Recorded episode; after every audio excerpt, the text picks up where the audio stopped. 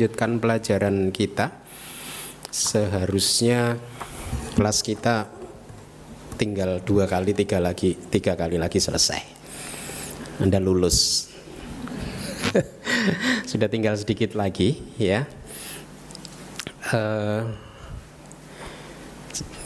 semester ini kan berakhir mungkin pertengahan Juni. Kalaupun masih ada waktu kosong nanti guru pendamping yang akan mengisinya.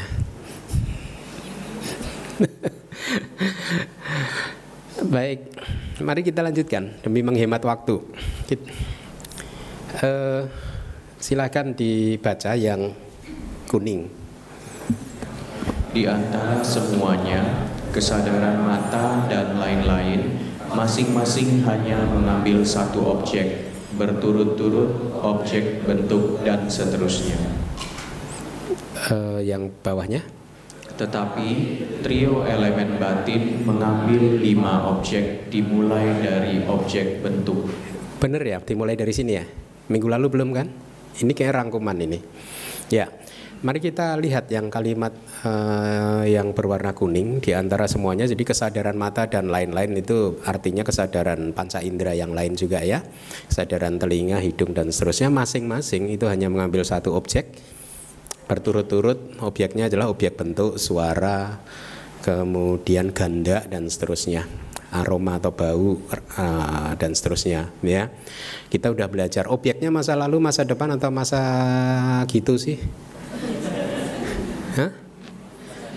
Masa selalu masa kini, bisa masa lalu? Tidak bisa ya. Jadi objek panca indera selalu masa kini. E, ada berapa kesadaran mata? Dua. Kenapa? Karena matanya dua. Buah karma baik dan karma buruk. Ya. ya. E, jadi masing-masing mengambil objek yang berbeda. Kalau buah karma baik sedang berbuah lewat mata berarti objeknya kategorinya apa? Menyenangkan.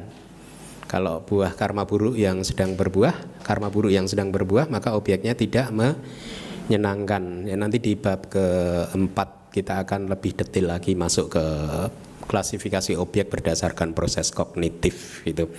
Dan saya harap Anda sudah tahu apa yang disebut objek masa kini tahu ya, masih berlangsung berarti. Sudah ya? ya jadi jangan bingung lagi ya uh, apa untuk membedakan objek masa lalu masa kini dan masa depan ya kemudian trio elemen batin apa saja itu trio elemen batin panca dua wajana dan dua sam pati jana cita. Dia mengapit kesadaran panca indera kan? Selalu kan pada saat kesadaran panca indera muncul dia diapit oleh manodatu elemen batin ya. Jadi artinya apa? Elemen batin bisa bisa muncul di proses kognitif pintu panca indera mana pun kan? Pintu mata pintu telinga dan seterusnya kan? Artinya manodatu bisa mengambil lima objek panca indera paham ya dan lima objek tersebut masa kini masa lalu masa depan hmm? masa lalu masa lalu masa kini. Jadi Anda ini ini mungkin karena belum sampai ke bab 4 tapi nggak apa-apa saya sampaikan sekarang. Di dalam satu proses kognitif kan ada arus kesadaran muncul lenyap itu kan dimulai dari ah, tidak bawangga, bawangga masa lalu, kemudian uh, bawangga bergetar dan uh, bawangga yang memutus ya terputus. Kemudian panca dua wajana cakup winyana dan seterusnya. Itu kan itu satu satu rangkaian proses kognitif. Di dalam satu rangkaian proses kognitif yang diagramnya sudah pernah saya sampaikan itu objeknya hanya satu. Tidak bisa dua objeknya. Hmm? jadi kalau proses kognitif pintu mata mengambil objek bentuk ya semua. Cita kecuali bawangga dari panca dua wajana sampai mungkin tadara mana mengambil objek bentuk dan selalu juga masa kini gitu ya. Jadi mano datu trio elemen batin mengambil lima objek dimulai dari objek bentuk artinya objek bentuk dimulai dari objek bentuk bukan berarti anda memahaminya oh berarti manodatu habis mengambil objek bentuk kemudian mengambil suara kemudian mengambil ganda rasa dan seterusnya. Enggak. Ini hanya hanya enumerasi aja apa penguraian dari lima objek dimulai dari objek bentuk artinya apa dia bisa mengambil objek bentuk suara ganda dan seterusnya. Ya Ya, saya rasa sudah mudah sekali sih. Harusnya tidak usah saya ajarkan juga Anda udah. Mari dibaca lagi yang kuning. Resultan lingkup indrawi, sisanya dan kesadaran tersenyum selalu mengambil objek lingkup indriawi. Resultan lingkup indrawi sisanya. Berarti apa ini? Tadara mana nih? Dan kesadaran tersenyum selalu mengambil objek lingkup indrawi ya. Mari kita lihat dari kitab subkomentarnya Wibawinitika Resultan lingkup indrawi sisanya itu yaitu 11 resultan lingkup indriawi sisanya yaitu tadaramana kan ini ya. Kecuali sepasang kesadaran panca indera dan yang menerima ini kalimat dari subkomentarnya itu dalam kurung udah saya ringkaskan berarti 11 tadaramana Kemudian 11 tadaramana dan satu hasitu pada cita mengambil objek lingkup indriawi. Sangat mudah lingkup indriawi itu para mata damanya atau realitas hakikinya adalah 54 cita lingkup indriawi kan. Cetasikanya yang bisa bergabung berapa? Semuanya bisa 52 dan 28 rupa itu lingkup indriawi. Nibbana dan konsep tidak termasuk di dalam objek lingkup indriawi Indriawi ya. Uh, bahkan nanti di bab keempat Anda akan belajar tentang hukum tadaramana hukum tadaramana artinya tadaramana muncul itu sesuai hukumnya. Hukumnya ada tiga kalau enggak berkaitan dengan makhluk yang ada di kamawacara bumi. Kemudian objeknya juga objek kamawacara. Jawananya juga Jawana kama wacara, kama wacara Jawana. Ada tiga hukum itu. Jadi tadara mana selalu muncul di uh, makhluk kama wacara bumi dan jawananya juga kama jawana. Uh, yang berikutnya 12 aku salah cita dan 8 kama wacara jawana nyana wipayuta. Jadi ada berapa itu? Uh, sorry, Eh, delapan kama wacara jawana nyana wipayuta. Berarti apa saja? Maha kusala nyana wipayuta empat. Dan maha kirya nyana wipayuta. Mengambil semua objek kecuali lokutra cita dan nibana nah anda cermati pelan-pelan ya. Itu kata lainnya objeknya apa? Logia ya. Hanya mengambil objek duniawi logia berarti 81 cita 52 cetasika yang terkait kemudian 28 rupa dan panyati. Kenapa dia tidak bisa mengambil lokutra objek? Tidak bisa mengambil objek maga pala nibana. Karena nyana wipayuta kesadarannya ciri karakteristiknya bodoh kan?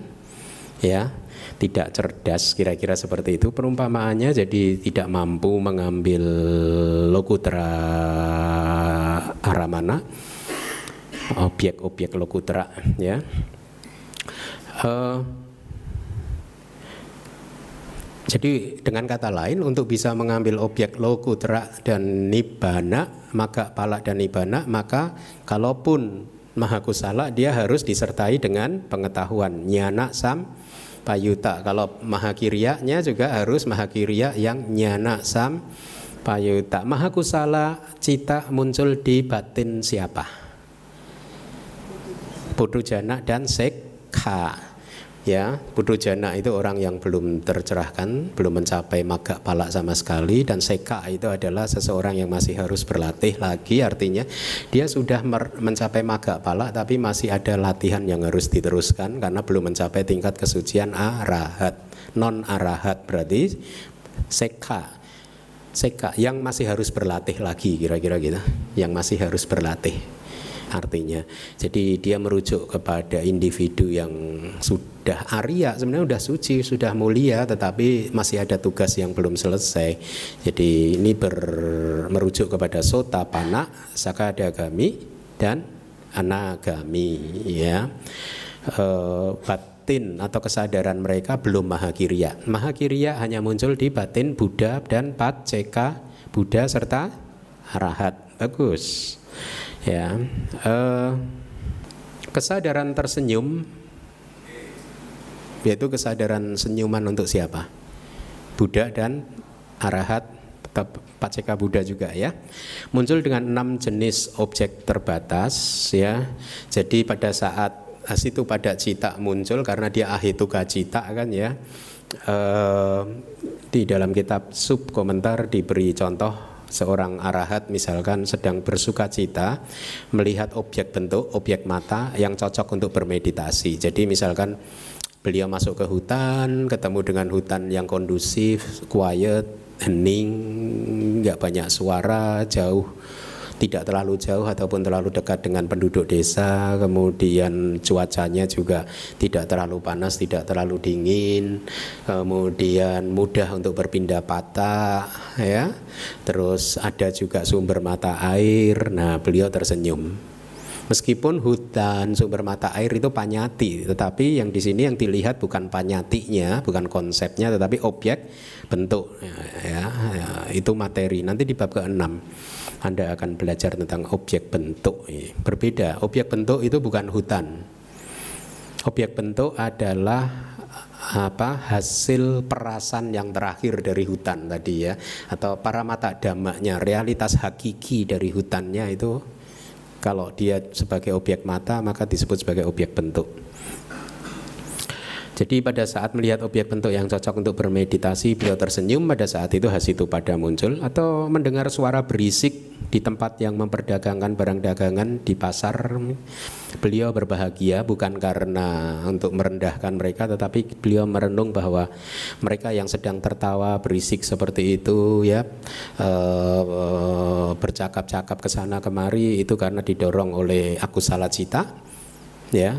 Maka uh, beliau merenungkan bahwa beliau sudah terbebas dari aku salah cita dan beliau merasakan kebahagiaan tersebut tersenyum simpul dengan hasitu pada cita. Atau beliau tersenyum bahagia mencium harum bau dupa pada saat melakukan persembahan di tempat pemujaan. Atau pada saat merasakan makanan yang enak beliau tersenyum bahagia karena merasa telah membagikan makanannya kepada sesama biku temannya Merasakan objek sentuhan, beliau tersenyum bahagia karena telah memenuhi kewajiban membersihkan pelataran. Jadi di dalam kitab komentar di Damasanggani diberi contoh kita sebagai biku kalau tinggal di wihara, hutan atau di kota itu mempunyai tugas setiap pagi, setiap sore untuk menyapu halaman jadi pada saat kita uh, arahat sang uh, uh, beliau sudah menyelesaikan tugas hariannya, kemudian pada saat mau mengembalikan sapu tangannya menyentuh sapu dan beliau berbahagia merenungkan bahwa tugas sudah selesai, maka pada saat itu hasitu pada muncul yang terakhir tersenyum bahagia pada saat merenungkan kehidupan masa lampaunya bahwa pada akhirnya beliau sudah berhasil untuk menyelesaikan tugasnya yaitu menghancurkan asawa atau menghancurkan kotoran-kotoran batin, noda-noda batin. Ya, jadi itu contoh-contoh kemunculan khas itu pada pada uh, batin uh, arahat Kalau putu jana tersenyumnya dengan cita yang mana?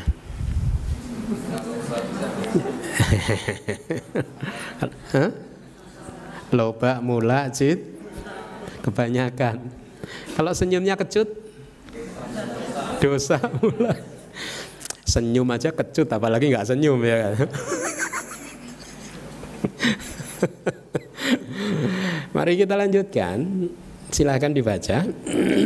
Kesadaran yang tidak baik dan impuls lingkup indriawi tidak terkait dengan pengetahuan mengambil semua objek kecuali adi duniawi.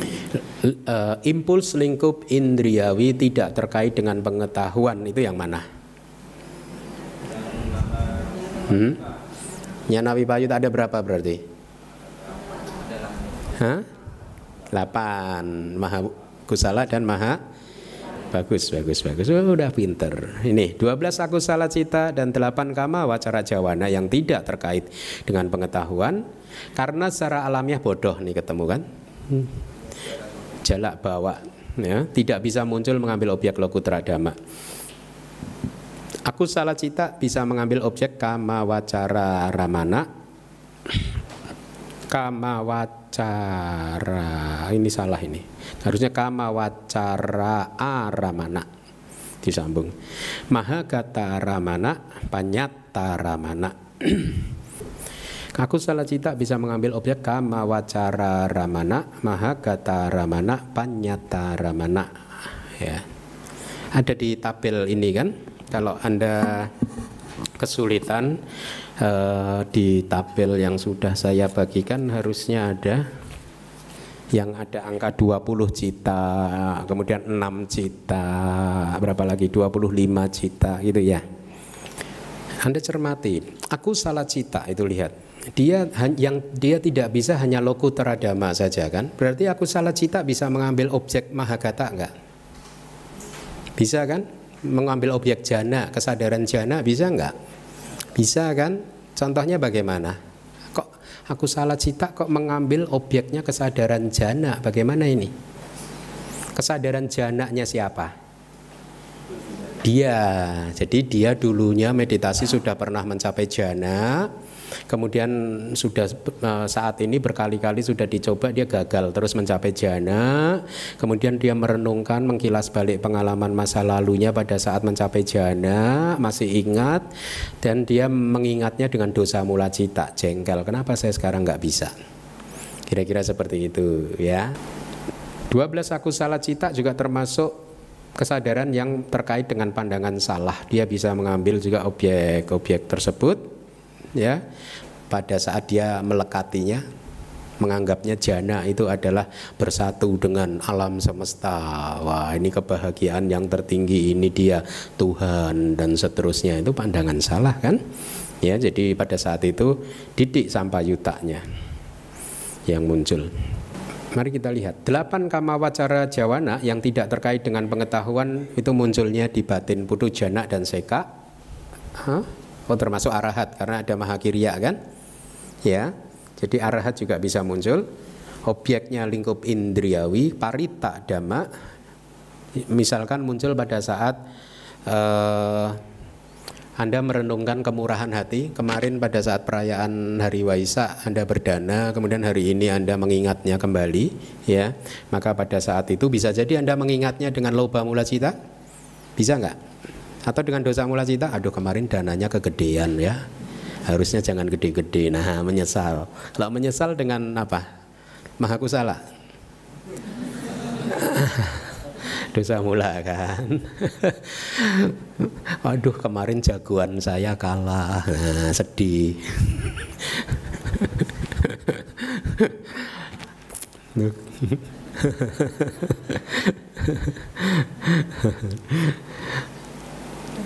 merenungkan kemurahan hati atau mendengarkan damak tanpa perhatian yang penuh. Ya misalkan uh, ini kan nyanak wipayuta kan? Tidak terkait dengan pengetahuan kan? Anda saat ini sedang mendengarkan penjelasan saya tapi tidak memperhatikan secara penuh. Pikirannya melamun ke sana sini lari ke sana ke sini. Udah cak? Ya? Udah cak? Atau ragu-ragu wicikica Nah, kelihatannya aja mendengarkan dhamma padahal yang mendengarkan aku salah cit Statusnya di Facebook Mahakusala. ya enggak, yang penting kan status gitu. Aslinya apa enggak penting, yang penting eksis.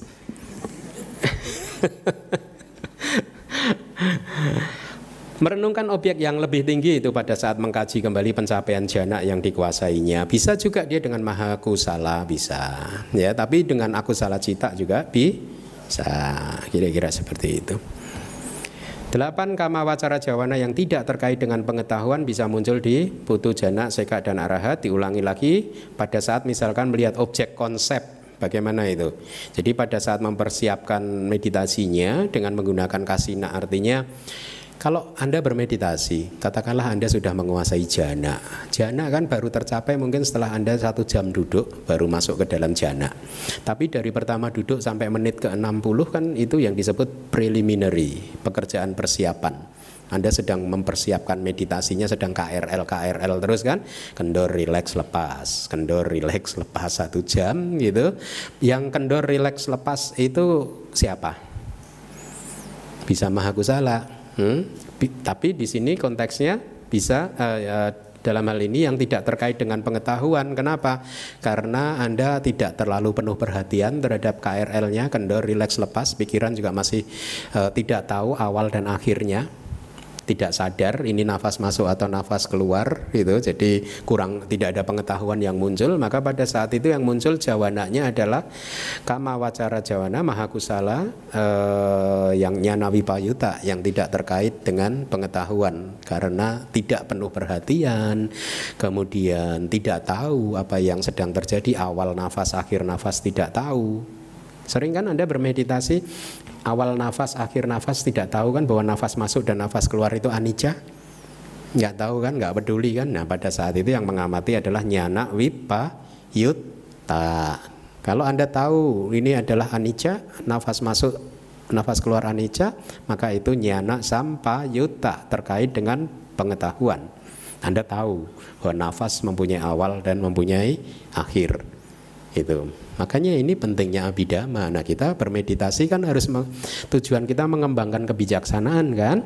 Makanya yang mahakusala nyana sampayuta yang terkait dengan pengetahuan harus yang dipakai untuk bermeditasi.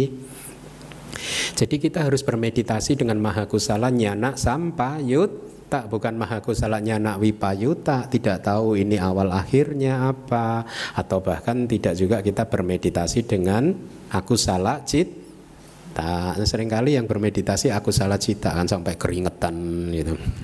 Itu menahan amarah mungkin. Jadi begitu ya penjelasannya. Jadi kama wacara jawana yang delapan juga bisa mengambil objek konsep pada saat mempersiapkan e, bermeditasi untuk mencapai jana dengan menggunakan kasina.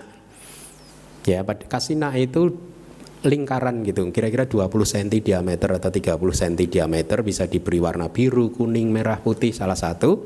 Diletakkan tidak terlalu jauh dan tidak terlalu dekat kemudian kita pelototin gitu. Kayak kayak jam ini kan. Tetapi berwarna biru, kuning, merah atau putih ya. Kemudian kita mencoba untuk mempersepsi kita mencoba untuk memotret kasina tersebut kemudian kita pejamkan mata kita sampai gambar itu tadi tercermin di pada saat kita menutup mata. Itulah yang disebut konsep. Ya. Jadi pada saat itu Mahakusala Nyana Wipayuta atau Sampayuta mengambil objek konsep. Baik. Mari dibaca lagi kesadaran baik lingkup indriawi yang terkait dengan kebijaksanaan dan pengetahuan langsung yang baik disebut jana kelima mempunyai semua objek kecuali jalan dan buah arahata. Pengetahuan langsung yang baik itu bahasa palinya adalah abinya kusala atau kusala abinya Anda bolak-balik nggak apa-apa. Abinya pengetahuan langsung atau pengetahuan atau kesaktian.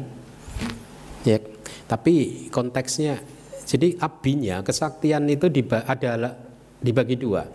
Kesaktian duniawi ada lima yang seperti yang sudah pernah saya sampaikan di kelas yang lalu ya misalkan apa merubah bentuk dari satu menjadi seribu, dari seribu kembali satu lagi, kemudian mata dewa, telinga dewa, membaca pikiran orang lain dan seterusnya. Itu adalah kesaktian duniawi, abinya duniawi, tapi ada juga abinya yang adi duniawi. Ya, abinya yang adi duniawi itu adalah abinya yang mengetahui bahwa uh, asawa sudah dihancurkan jadi apinya yang muncul di batin seseorang yang mencapai tingkat kesucian arahat, beliau tahu bahwa asawa sudah dihancurkan. Kina sawa biasanya kalau seseorang mencapai tingkat kesucian arahat itu kan ekspresinya itu kan kira-kira katang karaniang usitang brahmacaryang gitu. Kina sawa. Jadi dan what should be done uh, kehidupan suci telah dijalani. Kina asawa asawa sudah dihancurkan sudah dipotong. Noda-noda batin sudah dipotong ya.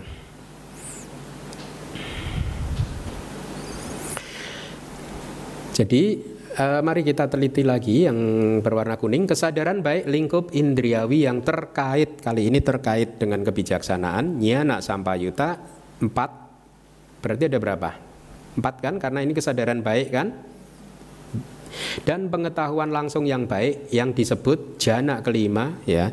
Jadi abinya kusala atau kusala abinya kesaktian yang uh, muncul di batin seorang putu jana atau seka yang non arahat ya itu sesungguhnya adalah kesadaran rupa wacara jana yang kelima yang dilatih secara khusus bukan rupa wacara jana kelima yang normal tetapi yang sudah dilatih dengan khusus. Artinya apa? Untuk bisa mencapai abinya yang bersangkutan harus menguasai semua jana dulu delapan jana ya dikuasai dengan dengan latihan-latihan yang sedemikian rupa. Sangat rumit kalau di Wisudi Maga itu misalkan pada saat dia sudah menguasai delapan jana ya sudah master uh, dalam semua jana kemudian dia dilatih untuk mencapai jana uh, berurutan. Jana satu dua tiga empat sampai delapan berturutan kemudian mundur delapan tujuh dan sampai ke jana satu. Kemudian lompat satu tiga lima. Dan gitu kira-kira begitu. Satu tiga lima tujuh gitu tujuh lima tiga ini. Kemudian witaka bicara piti suka eka gata juga dilatih sedemikian rupa gitu. Jadi sulit sekali untuk mempunyai abinya, untuk mempunyai kesaktian seperti itu. Inilah mengapa biasanya guru-guru Buddhis tidak terlalu encourage uh, murid-muridnya untuk menguasai abinya. Kenapa? Kita ini sempit sekali waktunya. Hidup di alam manusia ini uh, sangat singkat sekali sehingga kita tidak terlalu ingin membuang waktu untuk hal-hal yang tidak begitu bermanfaat Ingat abinya itu tidak berkaitan dengan tingkat kesucian. Ya, seseorang yang mempunyai abinya belum tentu dia Arya. Ya. Dan sebaliknya, seorang Arya juga belum tentu mempunyai abinya. Ya, artinya apa pun abinya itu di dalam latihan spiritual Buddhis tidak terlalu dipentingkan karena untuk mencapainya sulit, membutuhkan waktu yang panjang, setelah mencapai, setelah mendapatkan abinya, untuk merawatnya juga sulit. Hmm? Untuk merawatnya juga sulit. Ya, jadi itu ya yang disebut abinya. Jadi apa? Kesadaran rupa wacara jana yang kelima yang telah dilatih secara khusus. Ya, baik. Penjelasan dari Wibhaw ini, jalan dan buah arahata tidak bisa menjadi objek kesadaran kusala atau kesadaran baik, meskipun itu terkait dengan pengetahuan, karena kesadaran ini hanya muncul di rangkaian kesadaran seka dan putut jana yang belum pernah mencapai arahata maga dan pala. Karena mereka belum pernah mencapainya ya. Uh, berarti tidak pernah bisa menjadi objeknya kan Seka tidak bisa mempunyai pengetahuan tentang jalan dan buah dari makhluk yang lebih tinggi karena mereka juga belum pernah mencapainya. Jadi sotapana tidak akan pernah bisa membaca kualitas hati seorang sakadagami. Pudujana tidak akan pernah bisa mengukur, menilai kualitas batin seorang sotapana, sakadagami, anagami atau arahat. Jadi mereka yang levelnya rendah tidak bisa membaca um, temannya yang levelnya lebih tinggi.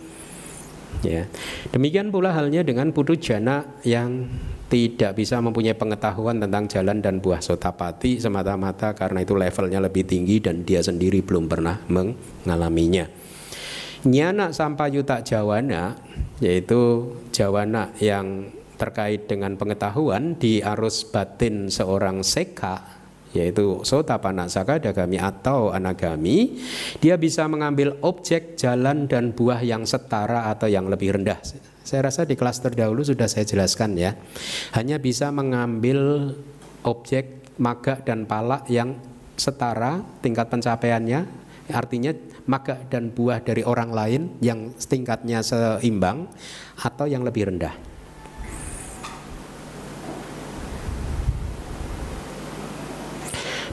Nah, yang di bawah itu adalah contoh bagaimana jawana nyana sampayuta yang terkait dengan pengetahuan e, mengambil objek maga dan pala. Ya. Bagaimana katakanlah maha kusala nyana sampayuta mengambil maga dan pala sebagai objek. Ya.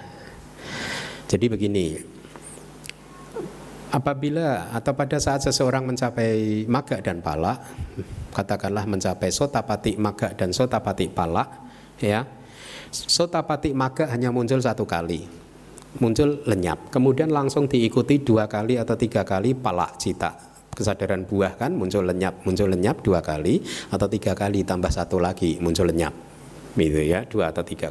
Setelah palak cita itu muncul uh, lenyap yang terakhir lenyap kemudian akan muncul proses kognitif pacawekana itu ada di dalam uh, layar. Proses kognitif pacawekana itu mereview mengkaji kembali pengalamannya yang baru saja lewat ya.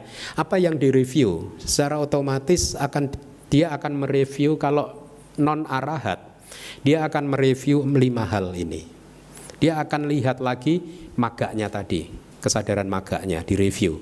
Kesadaran maga, yang kedua, kesadaran palaknya, buahnya direview lagi sama dia. Kemudian yang ketiga, nibana yang baru saja dialami dia review lagi. Kemudian yang keempat, kilesa yang sudah dia hancurkan direview lagi. Yang kelima, kilesa yang belum dihancurkan dia review lagi. Jadi non arahat pada saat mencapai maga dan pala sesaat kemudian muncul proses kognitif e, pengkajian kembali pacawekana proses kognitif atau pacawekana widi yang mengkaji kembali pencapaiannya lima hal tadi di review dikaji ulang maka pala yang dia capai tadi nibana yang baru saja dia alami, kemudian kilesa yang sudah dia hancurkan dan kilesa yang belum dihancurkan. Nah dari ini sekarang Anda tahu, kalau Anda mencapai sotapana, Anda memerlukan orang lain untuk mendeklar enggak, untuk men, me, me, memastikan bahwa Anda sotapana tidak? Hmm? Tidak perlu kan? Anda sendiri tahu. Ya, karena Anda pada saat selesai palak cita lenyap, akan muncul proses kognitif pacawekana mereview ulang mengkaji ulang ya dan Anda tahu Anda sudah mencapai tingkat kesucian apa Anda tahu kilesa Anda yang sudah hancur yang mana Anda tahu Anda tidak membutuhkan guru untuk mengatakan kepada Anda sakaya titik kamu sudah hancur Makanya jawaban yang paling bagus kalau ada orang bertanya, misalkan Anda seorang guru meditasi gitu ya, uh, Misalkan Anda guru meditasi, kemudian murid Anda bertanya, kira-kira saya sudah mencapai sotapana belum? Nah, jawaban yang paling bagus, lah menurut kamu, ya makanya saya tanya, saya nggak tahu, oh, ya berarti belum.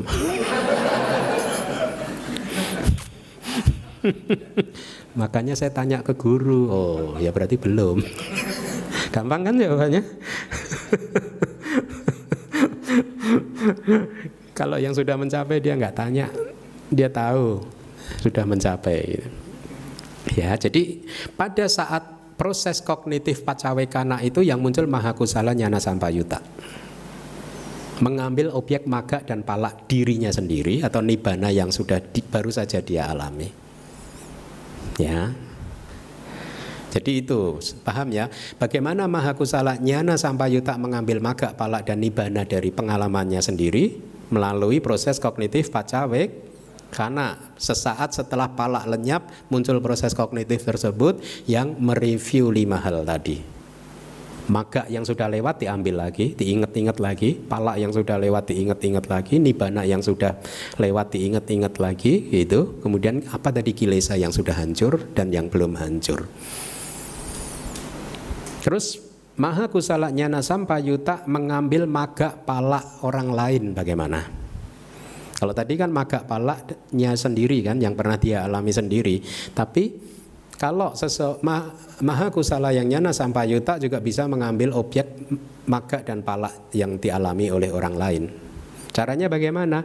Seandainya orang tadi yang baru saja tercerahkan itu ternyata mempunyai abinya, ya kesaktian para cita wijanana untuk memahami para cita, memahami pikiran orang lain, ya maka dia akan bermeditasi dulu untuk mencapai jana kelima kan untuk memunculkan abinyanya kan untuk supaya dia bisa membaca pikiran temannya ya.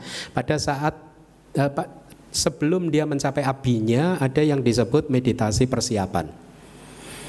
Ya katakanlah sesaat sebelum abinya hanya muncul itu meditasi persiapannya sudah mulai matang pada saat itu yang muncul adalah mahakusala nyana sam payuta ya.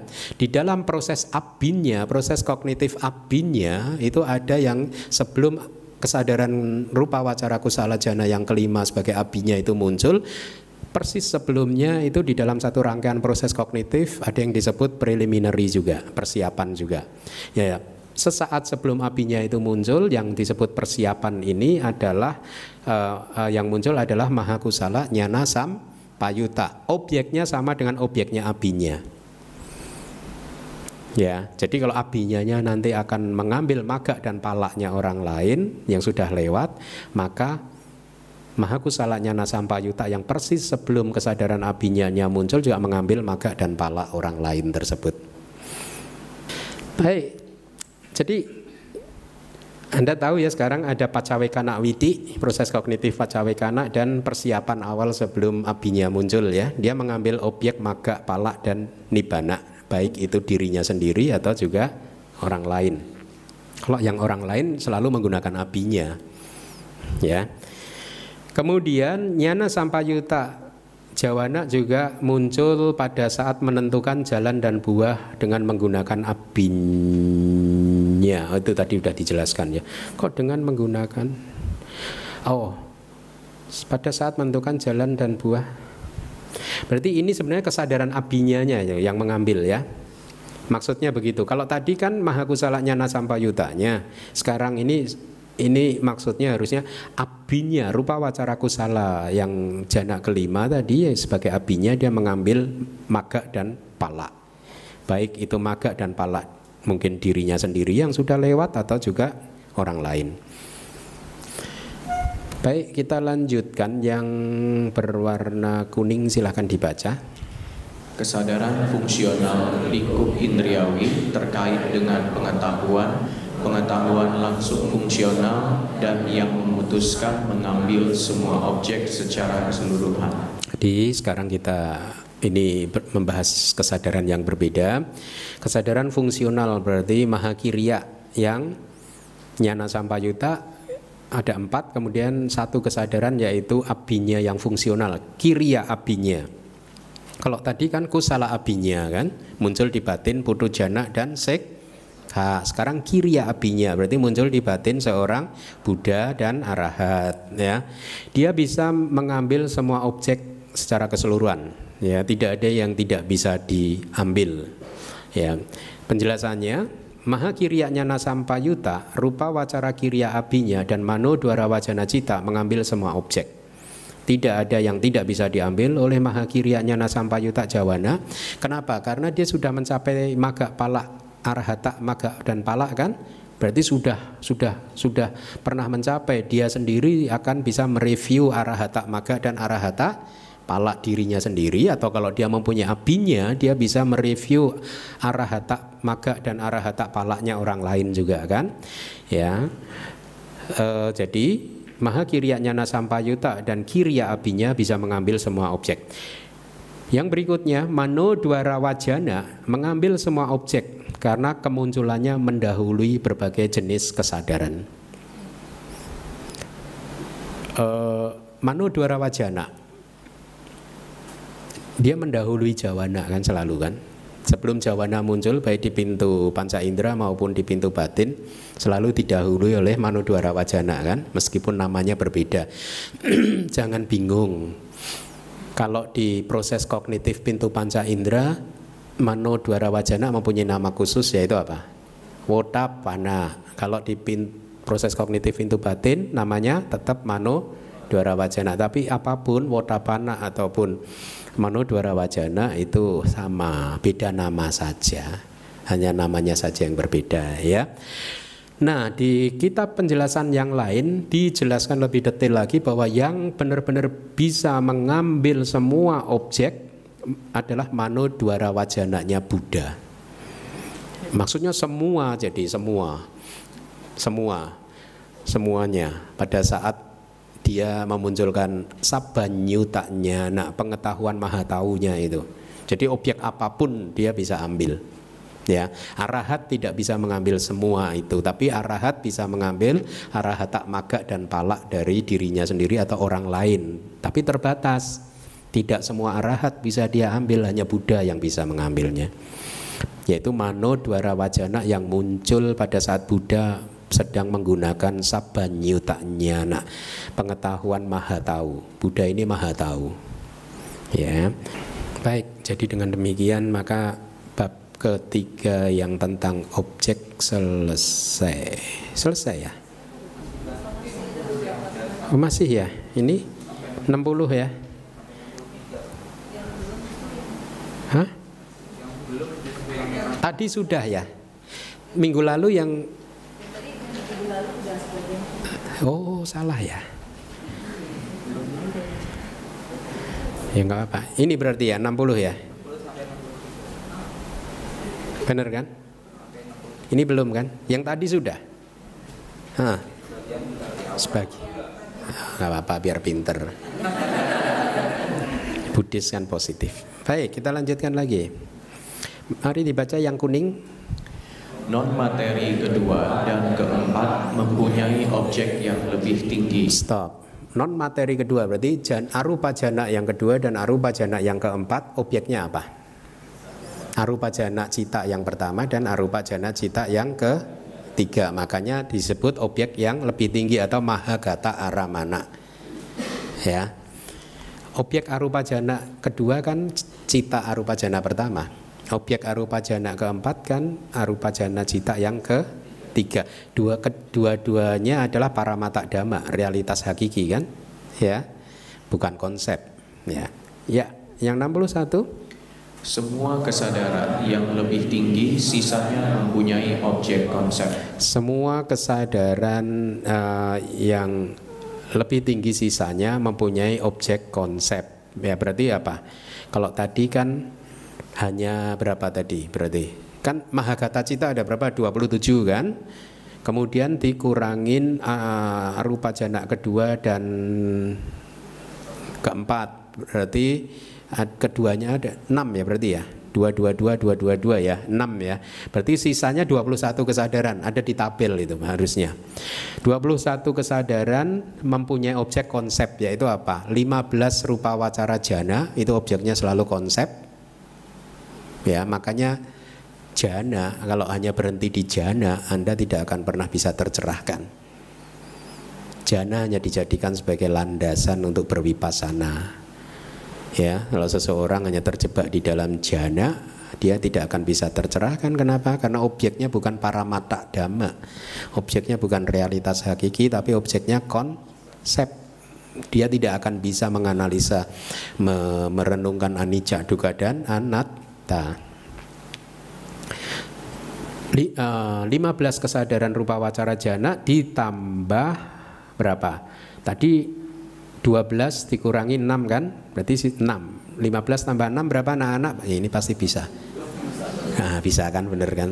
Saya tidak bisa baca pikiran Anda. Kalau 15 tambah 6 pasti bisa.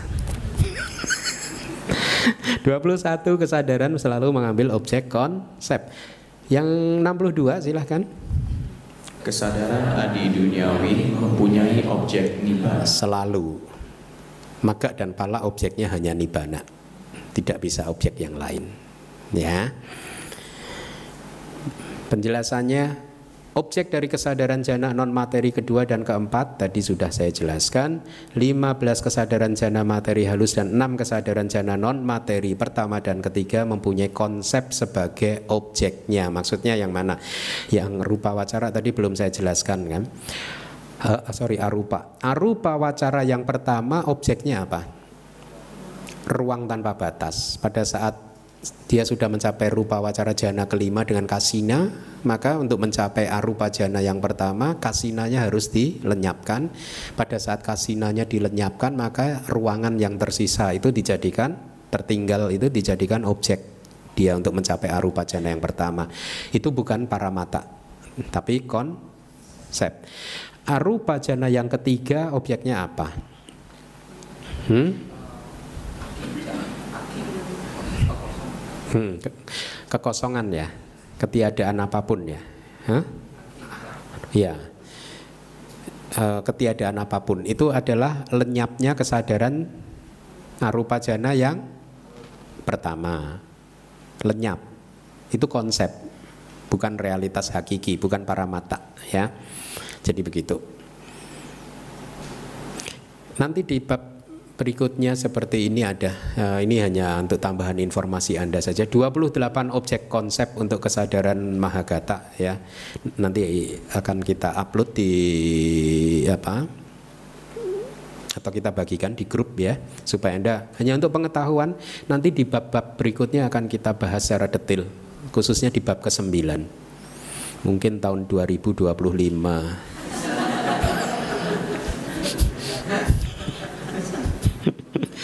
Jadi yang bisa dijadikan objek jana kesadaran Mahagata hanya 28 ini. Mari kita lanjutkan 63. 25 kesadaran mempunyai objek terbatas 6 di yang lebih tinggi 21 di konsep 8 di wilayah Nibbana 20 dibebaskan di adi duniawi lima kecuali jalan dan buah yang tertinggi, enam mempunyai semua objek. Jadi ringkasannya ada tujuh. Ini sebenarnya hanya ringkasan saja dari apa yang sudah kita pelajari kan. 25 kesadaran di sini adalah 23 resultan lingkup indrawi plus yang mengarahkan ke pintu panca indera plus yang memproduksi senyuman di tabel Anda ada itu. Ada kan ya? Ada.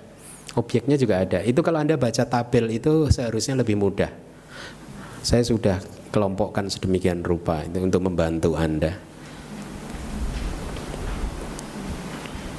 Saya rasa yang ini tidak perlu di ini kan ya, karena sudah dijelaskan kan mungkin yang ini 6 di yang lebih tinggi karena kalimatnya kan begitu. Artinya 6 kesadaran di yang lebih tinggi mengambil objek mahakata yaitu tiga arupa jana kedua dan tiga yang keempat mengambil objek mahakata ya yaitu objek tersebut berturut-turut arupa jana ke satu, ketiga dan cetasikanya. Sebenarnya kalau di Dhamma Sanggani di kitab Abhidhamma yang pertama nanti Anda akan diminta untuk juga menguraikan cetasikanya. Ini untuk pengetahuan tambahan. Kalau kita berbicara cita kita selalu tidak bisa terpisah dari cetasika ya.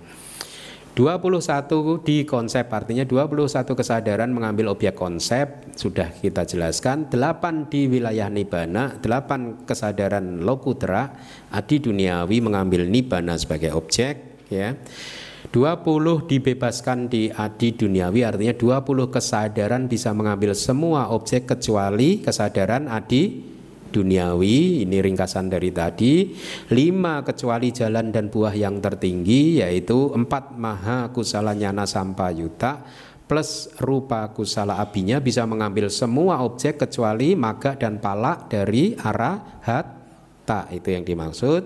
Enam mempunyai semua objek artinya enam kesadaran bisa mengambil semua objek yaitu empat maha kiryanya nak sampayuta rupa kirya abinya plus manu dwara wajana cita ya tadi juga sudah saya sampaikan berarti selesai.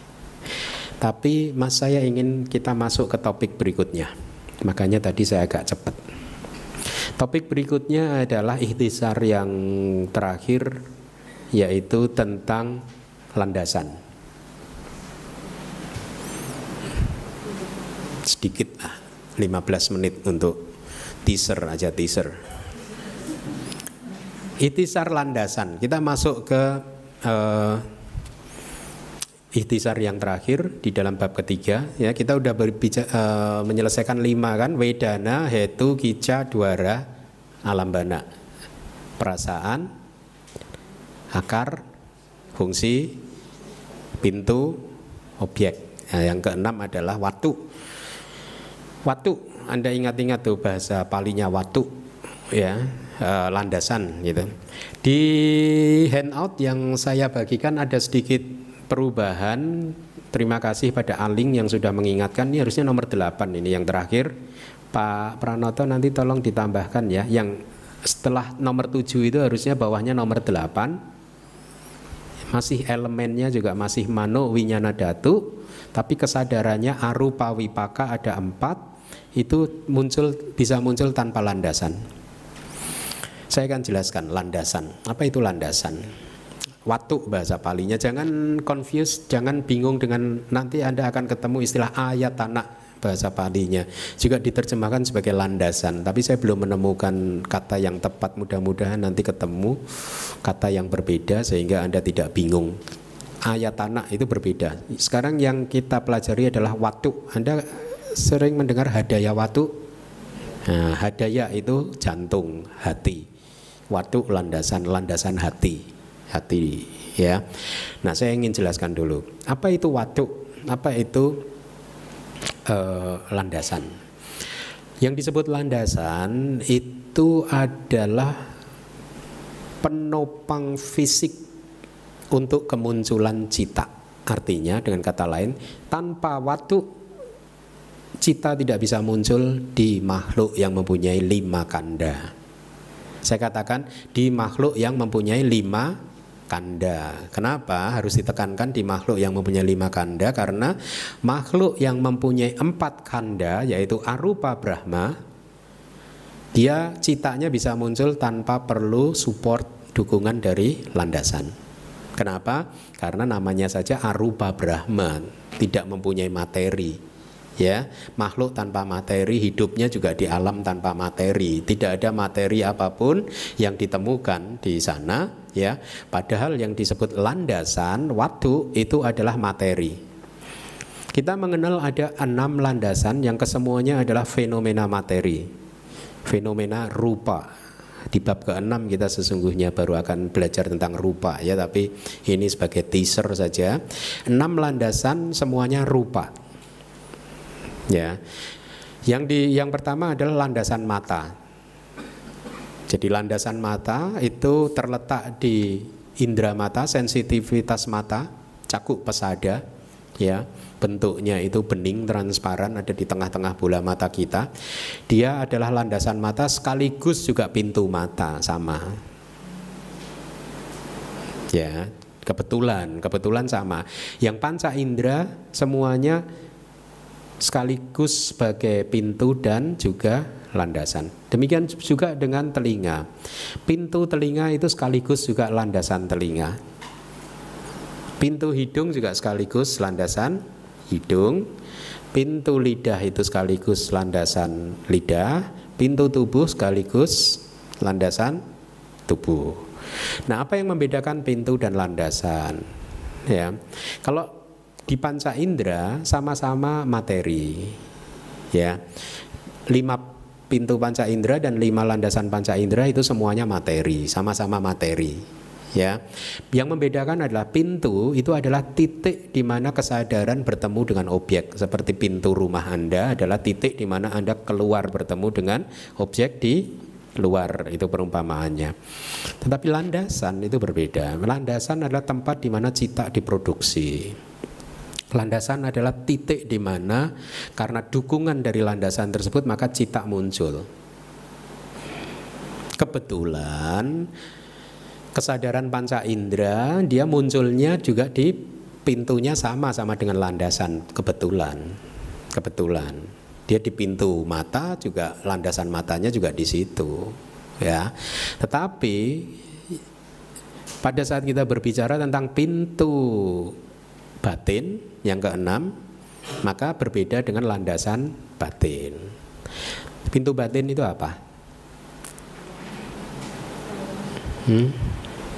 kira-kira boleh nggak saya jawab sendiri itu ya? Boleh. Boleh nggak? Masih ya. Anda baik memberi kesempatan saya berbuat karma baik.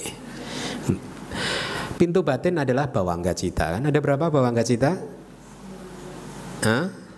19 19 bawangga cita ini adalah pintu batin bahasa palinya apa mano eh mano duara ya hmm.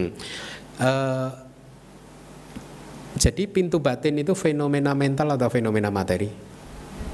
Fenomena mental. Nah, kalau pintu batin adalah fenomena mental, kemudian landasan batin itu adalah fenomena materi. Tadi saya katakan kan, enam landasan semuanya adalah fenomena materi. Landasan batin itu bahasa palingnya Anda kenal akrab ada ya watu. Ya. Nah, dia fenomena materi. Ini yang membedakan antara pintu dan landasan. Yang membedakan lagi seperti ini. Anda masih ingat nggak diagram proses kognitif pintu mata? Masih ya. Diagram proses kognitif pintu mata yang dimulai atida, bawangga, bawangga celana, bawangga upaceda, pancadwara wajana, caku winyana, sampadicana dan seterusnya. Masih ingat ya yang perumpamaan seorang makan buah mangga masih ingat ya? Nah, di dalam proses kognitif tersebut ya, pintu mata, semua cita yang aktif panca dwara wajana dan seterusnya itu muncul melalui pintu mata. Semuanya. Semua panca dwara wajana, caku winyana, sampadicana, santirana, wodapana, jawana, tadaramana semuanya munculnya di pintu mata. Tetapi dari semua cita tadi hanya satu cita saja yang diproduksi oleh lan, uh, di landasan mata, yaitu kesadaran mata. Hanya kesadaran mata saja yang muncul karena didukung oleh landasan mata. Di situ dia munculnya, diproduksi, istilahnya muncul, titik kemunculannya di landasan mata. Cita selebihnya itu muncul karena disupport oleh hadaya watu. Hadaya watu itu letaknya di jantung kita. Ada semacam lubang di mana darah keluar masuk itu katanya hadaya watu. Nanti saya saya kupas juga di slide-slide berikutnya. Jadi Panca dwara wajana sampadicana cita santirana cita wotapana jawana tadaramana itu muncul karena didukung oleh hadaya watu di sini kemudian menemui objeknya melalui pintu mata. Anda lihat alura, kira-kira alirannya dari sini ke mata. Bukan dari mata ke hati. Dari hati ke mata. Kebalikan. ya. Nah, itu yang membedakan. Saya saya saya akan tis apa beri sedikit informasi untuk menggoda Anda supaya makin tertarik terjebak pada perangkap abing. Anda ada lihat ya di dalam proses kognitif pintu mata hanya ada satu kesadaran yang muncul melalui landasan didukung oleh landasan mata. Yang lainnya didukung oleh hadaya waduh. Beda kan? Ya. Nah, kenapa sih kita harus berbicara sedetil ini? Kita berbicara sedetil ini supaya kita tidak terjebak pada pandangan salah kita pecah-pecah semua fenomena berdasarkan informasi yang ada di abidama ini kan untuk merealisasi anatta, khususnya anatta. Ya. Karena ini bisa diverifikasi. Semua pengetahuan abidama bisa diverifikasi melalui meditasi Anda. Jadi ini bukan teori kosong. Kalau Anda sudah mencapai keadaan samadhi yang cukup kuat, Anda bisa memverifikasi ini semua. Ya. Nah, jadi di klasifikasi landasan Anda lihat itu yang paling kanan dulu ada enam landasan ya landasan mata, telinga, hidung, lidah, tubuh, hati, ya enam atau tanpa landasan. Kemudian dari 89 cita atau 121 cita bisa kita kelompokkan menjadi tujuh elemen yaitu cakuk winyana datu, elemen kesadaran mata, Para mata damanya atau kesadaran hakikinya adalah kesadaran mata dua, dia munculnya di landasan mata. Lihat, ya. Kemudian yang nomor dua, sota winyana datu, elemen kesadaran telinga, ya. Para mata damanya atau realitas hakikinya adalah kesadaran telinga, jumlahnya ada dua, dia munculnya di landasan telinga. Ingat definisinya landasan tadi apa? Penopang fisik untuk kemunculan landasan eh, untuk kemunculan cita kesadaran. Tan untuk makhluk yang mempunyai pancakanda lima agregat dia membutuhkan penopang fisik supaya kesadaran ini bisa muncul dan yang menarik kalau penopang fisiknya mulai lapuk kesadarannya juga tidak akan bisa maksimal menarik ya contoh nih mata saya nih. Saya harus pakai kacamata kan? Kenapa? Karena eh, landasan mata saya sudah mulai lapuk. Nah ini anda udah nggak kelihatan semua anda. Hmm? Udah blur semua gitu. Kenapa? Karena landasan mata saya sudah mulai lapuk sehingga kualitas kesadaran mata saya juga lemah menurun. Menarik kan? Rohnya yang mana rohnya? Hah? Yang Anda sebut roh mana sekarang? Hmm? Kok rohnya kok tergantung pada mata? Berarti yang lebih hebat mata dong ya. Kalau kalau percaya pada teori roh, mata lebih hebat. Ternyata begitu matanya deteriorated begini ini, rohnya juga lemot juga. Kalah kan sama mata? Hah? Sama. Telinga juga kalau landasan telinganya lemah, kesadaran mendengarnya juga lemah. Mana rohnya? Anda masih ingat batang korek api dan korek, korek apa kotak korek api? Kalau ini korek api atau ininya lemah, apinya juga kecil. Hmm? Ataknya yang mana? Rohnya yang mana? Hmm? Gak ada kan? Menarik kan abidama pelan-pelan lah kita kita akan masuk makin dalam kan. Kemudian gana winyana datu elemen kesadaran hidung dan seterusnya yang panca indera itu mudah. Ya para mata damanya atau realitas hakikinya adalah kesadaran-kesadaran panca indera ada dua dan munculnya di landasan itu juga sama. Tetapi yang ketiga itu yang ke nomor enam anda baca itu manodatu elemen batin ada tiga kan? Panca dora wajana dan sampatit Jana munculnya di mana? Landasan hati. Artinya diproduksinya di landasan hati. Dia membutuhkan dia membutuhkan hadaya watu untuk muncul. Kalau hadaya watunya rusak juga manodatunya rusak. Hmm? Makanya kalau seseorang yang agak-agak itu mungkin hadaya watunya udah mulai agak-agak gitu juga.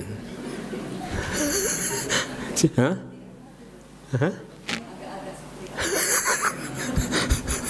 Maksudnya agak-agak itu tidak bisa berpikir normal, ya sudah mulai apa pikun. Jadi mungkin supportnya sudah mulai lemah juga. Ada kerusakan, ada ya watunya, landasan hatinya, ya. Kemudian yang ketujuh mano winyana datu itu kesadaran sisanya 72 Selain arupa wipaka, arupa wipaka yang terakhir kan 72 kesadaran mano winyana datu itu berarti apa? Anda kurangin sendiri nanti PR di rumah 72 ini Anda dapatkan dari 89 dikurangi 10 Berapa anak-anak?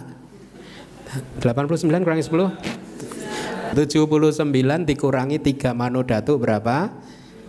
76 76 dikurangi 4 arupa wipaka cita berapa anak-anak 72 cita tersebut muncul dengan membutuhkan dukungan hadaya waktu.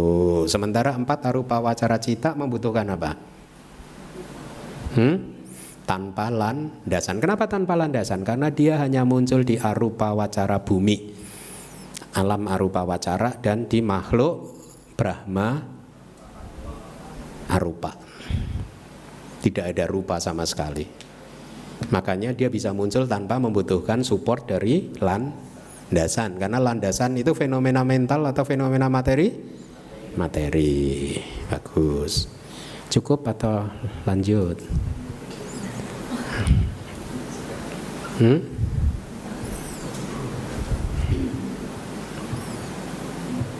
Lanjut ya. Seneng ya. Mulai menarik kan?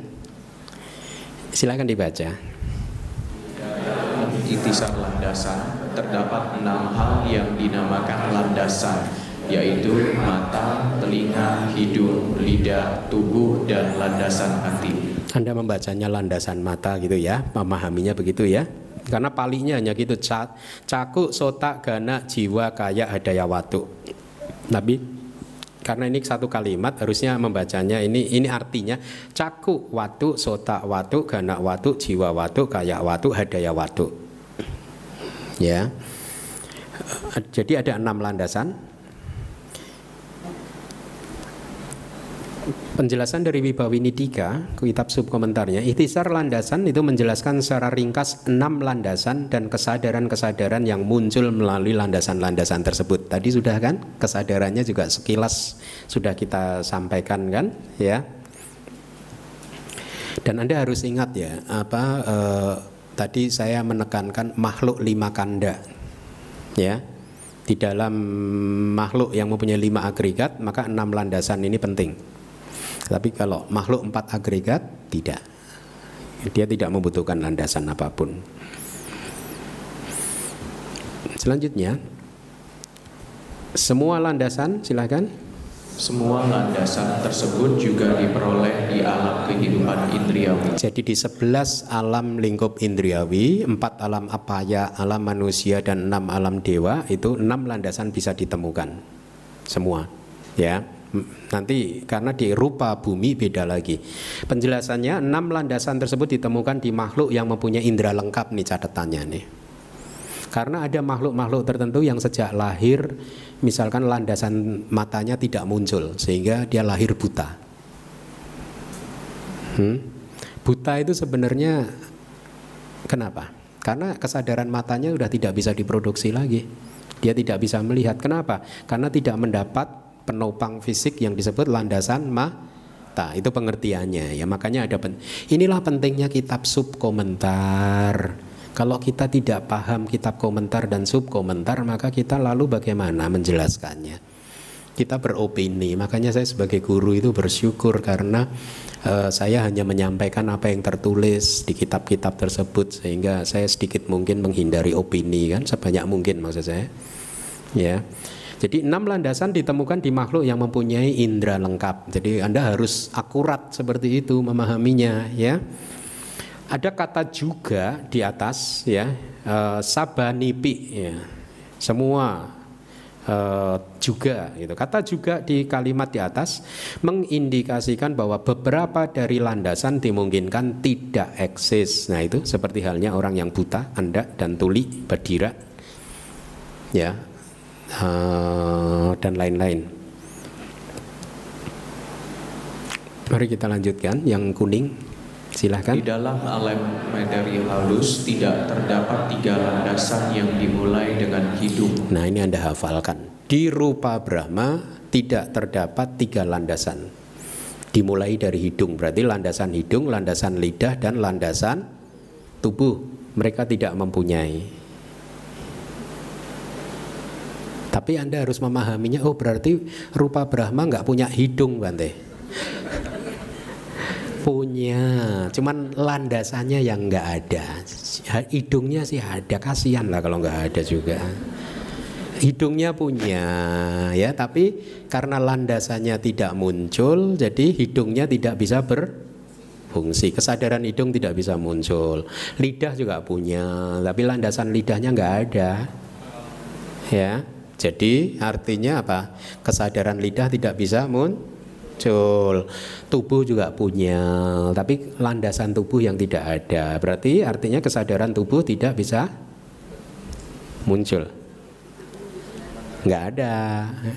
Ada kan di buku kesadaran Kenapa rupa diterjemahkan menjadi sesuatu yang kesakitan, fenomena yang kesakitan, sakit karena panas dingin, ya, kemudian digigit nyamuk, binatang kecil, kemudian perlu berubah karena lapar haus dan ada kan di buku kesadaran ada itu Anda buka lagi. Kemudian di kitab sub komentarnya dijelaskan, kalau definisi rupa seperti itu lalu bagaimana definisi rupa itu bisa dipakai untuk mendefinisikan rupa rupa Brahma. Brahma materi halus karena di sana nggak ada kesakitan. nggak ada panas dingin juga. Lalu definisinya jadi tidak ini. Nah, ada penjelasannya di buku yang pertama. Jadi rupa Brahma ada tiga landasan yang missing, yang hilang, yaitu landasan hidung, lidah, dan tubuh. Mereka masih punya hidung. Diingat, diingat jangan. Nanti kalau anda diminta menggambar rupa Brahma hidungnya hilang gitu. Kan kata Bante Keminda nggak punya hidung. Kan yang nggak ada landasannya. Hidungnya sih lengkap masih. Ganteng-ganteng cantik-cantik kok. Ya silakan.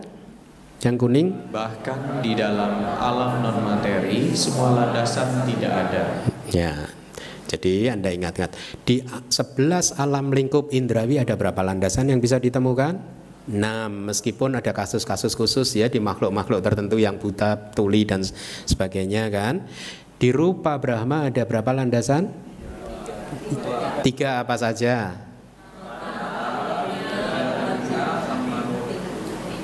Mata, telinga sama mama mama.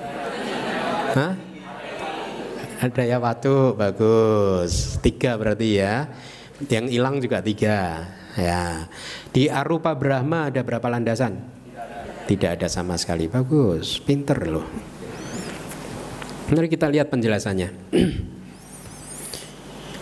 Para rupa Brahma ini saya tambahin sendiri rupanya karena di kalimat palinya dari Wibawininya itu hanya Brahmanang kama wiraga wanawasena ganda rasa potap besu wiratataya tapi tap wisaya tapi saya pesade supi wiraga bawatu jadi hanya Brahmanang kama wiraga bawana makanya saya tambahkan dalam kurung rupa Brahma di sini yang dimaksud karena di palinya tidak disebutkan secara spesifik. Jadi terjemahannya para rupa Brahma, Brahma yang masih mempunyai materi halus karena dia tidak tertarik di dalam objek bau, objek hidung, rasa dan sentuhan yang muncul sebagai hasil dari pengembangan meditasi tanpa nafsu terhadap objek panca indera. Jadi ini istilah khusus dalam meditasi. Anda boleh hafalkan itu kama wiraga bawana. Bawana itu kita secara mudah diterjemahkan menjadi meditasi, ya. Wiraga itu keadaan tanpa nafsu terhadap kama terhadap objek-objek panca indera.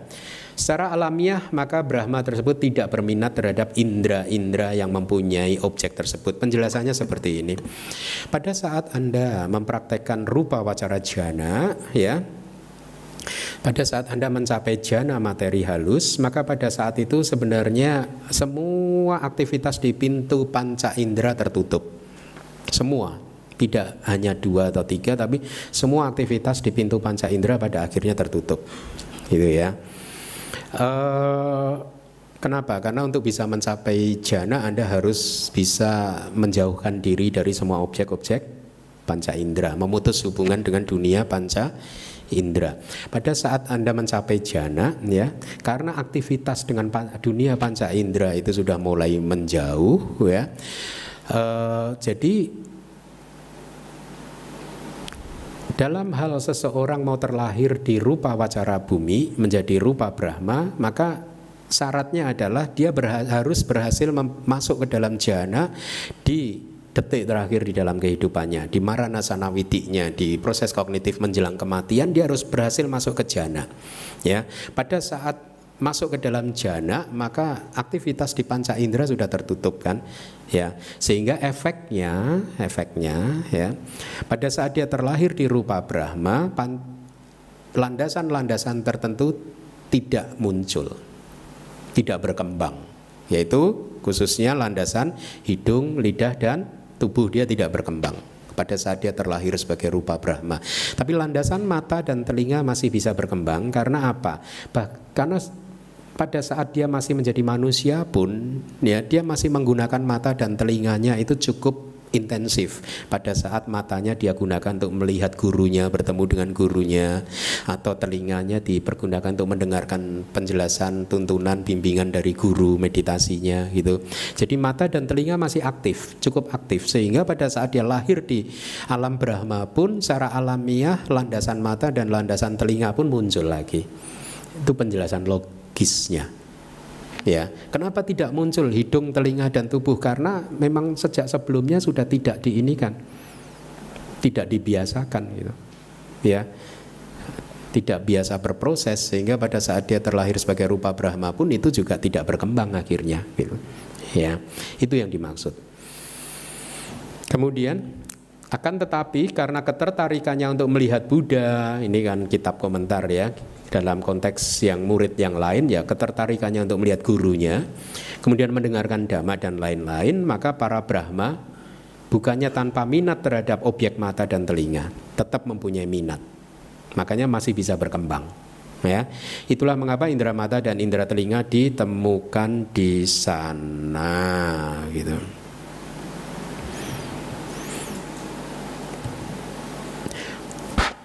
Bahkan di dalam alam non materi semua landasan tidak ada. Tadi dari Abhidhamma Sanggahanya penjelasan dari Wibawininya adalah semua jenis fenomena materi atau rupa sama sekali tidak ada, tidak ditemukan di alam non materi sebagai dampak dari kekuatan meditasi ketidaktertarikan kepada fenomena materi. Jadi Anda ketemu istilah lagi yaitu rupa wiraga bawana.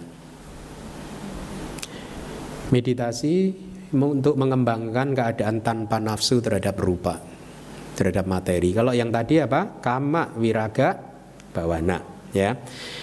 Eh, yang dilatih oleh para Brahma. Saya rasa itu mudah. Saya ingin sampai ke ini. Silahkan dibaca dulu yang kuning. Sehubungan dengan hal tersebut, lima elemen keajaran eksis dengan senantiasa bersandar pada salah satu dari panca indera yang berkaitan sebagai landasannya. Lima elemen kesadaran itu apa? Elemen kesadaran mata, telinga, dan elemen kesadaran panca indera, ya, dia eksis ada senantiasa bersandar pada salah satu dari panca indera yang berkaitan dengan sebagai landasannya. Artinya tadi elemen kesadaran mata bersandar pada landasan mata dan seterusnya. Itu sudah saya berikan juga. Lihat ini ada penjelasan dari Wibawinitika nih. Lima elemen kesadaran adalah lima kesadaran indriawi pancak winyana disebut sebagai elemen karena kesadaran tersebut bukan makhluk dan bukan jiwa atau bukan roh. Nisata jiwa bukan sata, bukan jiwa, jiwa atau roh. Hanya elemen saja yang muncul karena melakukan fungsinya dan kemudian lenyap kembali. Setelah lenyap dia tidak bisa muncul lagi. Hmm? Tidak pernah bisa muncul. Nama yang sama muncul tapi itu adalah fenomena yang baru. Itulah mengapa secara hakiki sebenarnya kita makhluk yang setiap detik sudah mati mati lahir lagi, mati lahir lagi, mati lahir lagi. Jadi kita ini setiap detik adalah makhluk yang baru.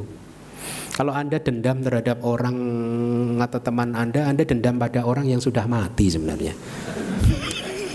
Hah? Rugi nggak? Orangnya udah mati Anda dendamin. Tapi dia masih hidup, udah orang baru itu dia. Berbeda. Mari kita lanjutkan.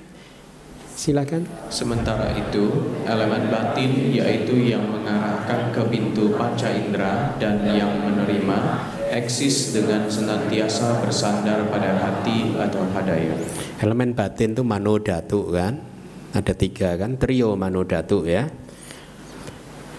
Elemen batin adalah elemen yang hanya semata-mata sadar ini dari Wibawini ya definisinya sadar menyadari objek ya ini sangat teknis Kemudian oh Nah, ini baru tadi sore tadi jam 5. Saya harus harus menyampaikan ini kepada Anda tentang hadaya watu kan. Uh, strictly speaking, Buddha tidak pernah berkata tentang hadaya watu, ya, tentang elemen hati. Eh sorry, landasan hati itu bukan dari Buddha, tetapi dari murid Buddha. Adanya juga di kitab komentar di Tripitaka tidak ada istilah hadaya watu, adanya di kitab-kitab komentar. Mungkin pada waktu itu pada zaman Buddha ya, meskipun Buddha tidak pernah mengatakan hadaya watu, tetapi para murid dan memang faktanya seperti itu. Kalau bermeditasi memang sebagian besar kesadaran itu munculnya di hati, di, di, di daerah dada kita. Itu e, memang faktanya diproduksinya atau disupport kemunculannya di di daerah dada ya. Maka istilah hadaya watu diterima secara menyeluruh oleh para murid Buddha sampai hari ini gitu ya. Nah saya sampaikan kata-kata Buddha yang asli itu itu ada di sana. Yang rupang nisaya. Mano datu cak anda sudah ketemu kan mano datu mano datu? Mano winyana datu cak watanti. Tang rupang mano datu ya cak mano winyana datu ya cak tam sampayutta kananca damanang awigata pacayana pacayo. Itu dari Padhana kitab terakhir dari Abhidhamma Pitaka ya. Buddha berkata seperti ini yang artinya sudah saya terjemahkan itu didukung atau bersandar pada materi ini yang rupang ya maka mano datu cak mano winyana datu cak elemen batin dan elemen kesadaran batin watanti eksis ada atau berlangsung atau berproses gitu materi tersebut ya ini kata-kata Buddha tadi masih kata-kata Buddha. Jadi tidak ada hadiah waktu kan? Adalah kondisi buat elemen batin, elemen kesadaran batin dan damak-damak yang terkait artinya cetasika yang muncul bersamanya ya melalui hukum pengkondisian tanpa kelenyapan. Ini padhana itu.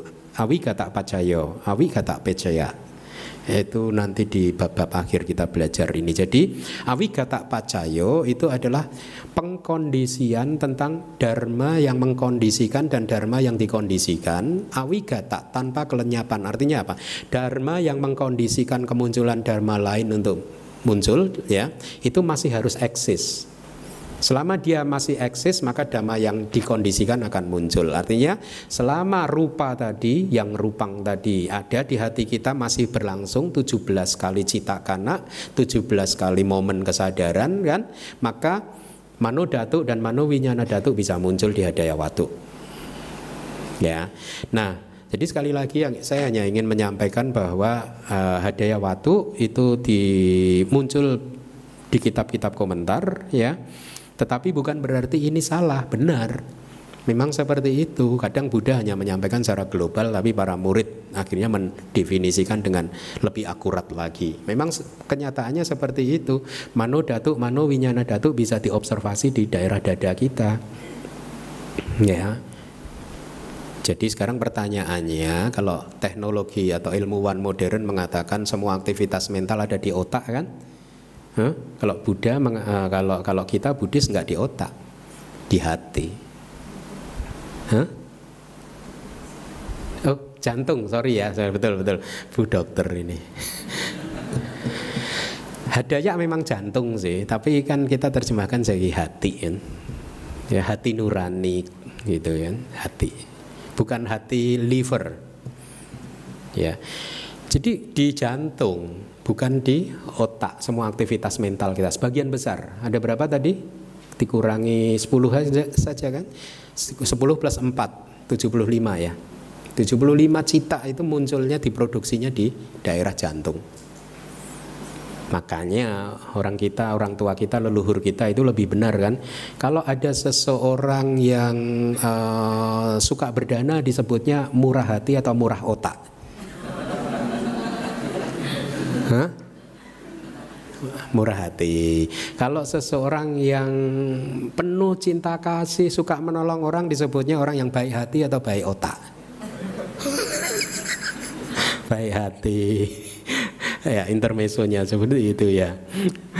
Meskipun di kitab-kitab belakangan ada kata otak dimasukkan kayak di Maga itu ada kata otak. Tetapi bukan sebagai tempat diproduksinya cita atau pensupport untuk cita tapi semata-mata untuk merenungkan saja tentang isi di dalam tubuh kita. Itu ada otak ada ini ada itu gitu.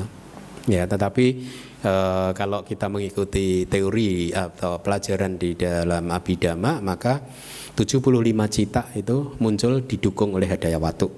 Aktivitas semuanya ada di sini Makanya kalau Anda marah-marah yang berdenyut-denyut dada Anda bukan kepala Anda kan? Kalau Anda marah itu yang bergetar dada atau kepala? Dua-dua ya? Kepala cekot-cekot ya. Dulu saya memberi perumpamaan seperti ini. Loh kan tapi kan dunia modern juga menemukan bahwa otak juga berkaitan dengan ini kan karena ada faktanya. Nah, dunia modern, ilmu pengetahuan modern baru terbatas atau mampu menganalisa fenomena fisik. Otak adalah fenomena fisik.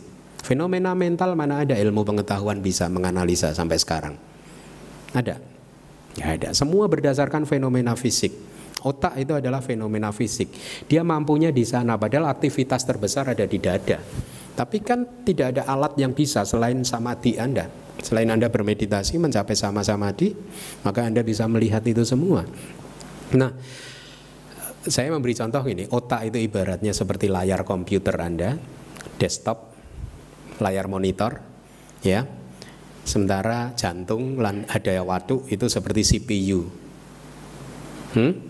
Yang kelihatan di layar monitor ya kan? Tapi pengendali prosesnya di mana?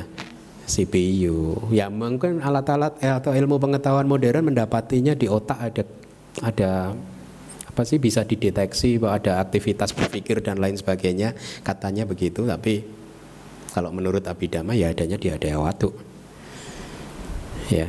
ya tapi kenapa yang ini kelihatan? Ya itu tadi layar monitor tadi loh. Layar monitor desktop anda itu komputer anda. Tapi kan bukan berarti aktivitasnya muncul dari layar itu kan dari CPU-nya kan. Nah, CPU itu ada ya waktu. Oke, saya rasa cukup sampai sekarang untuk teaser hari ini. Terima kasih.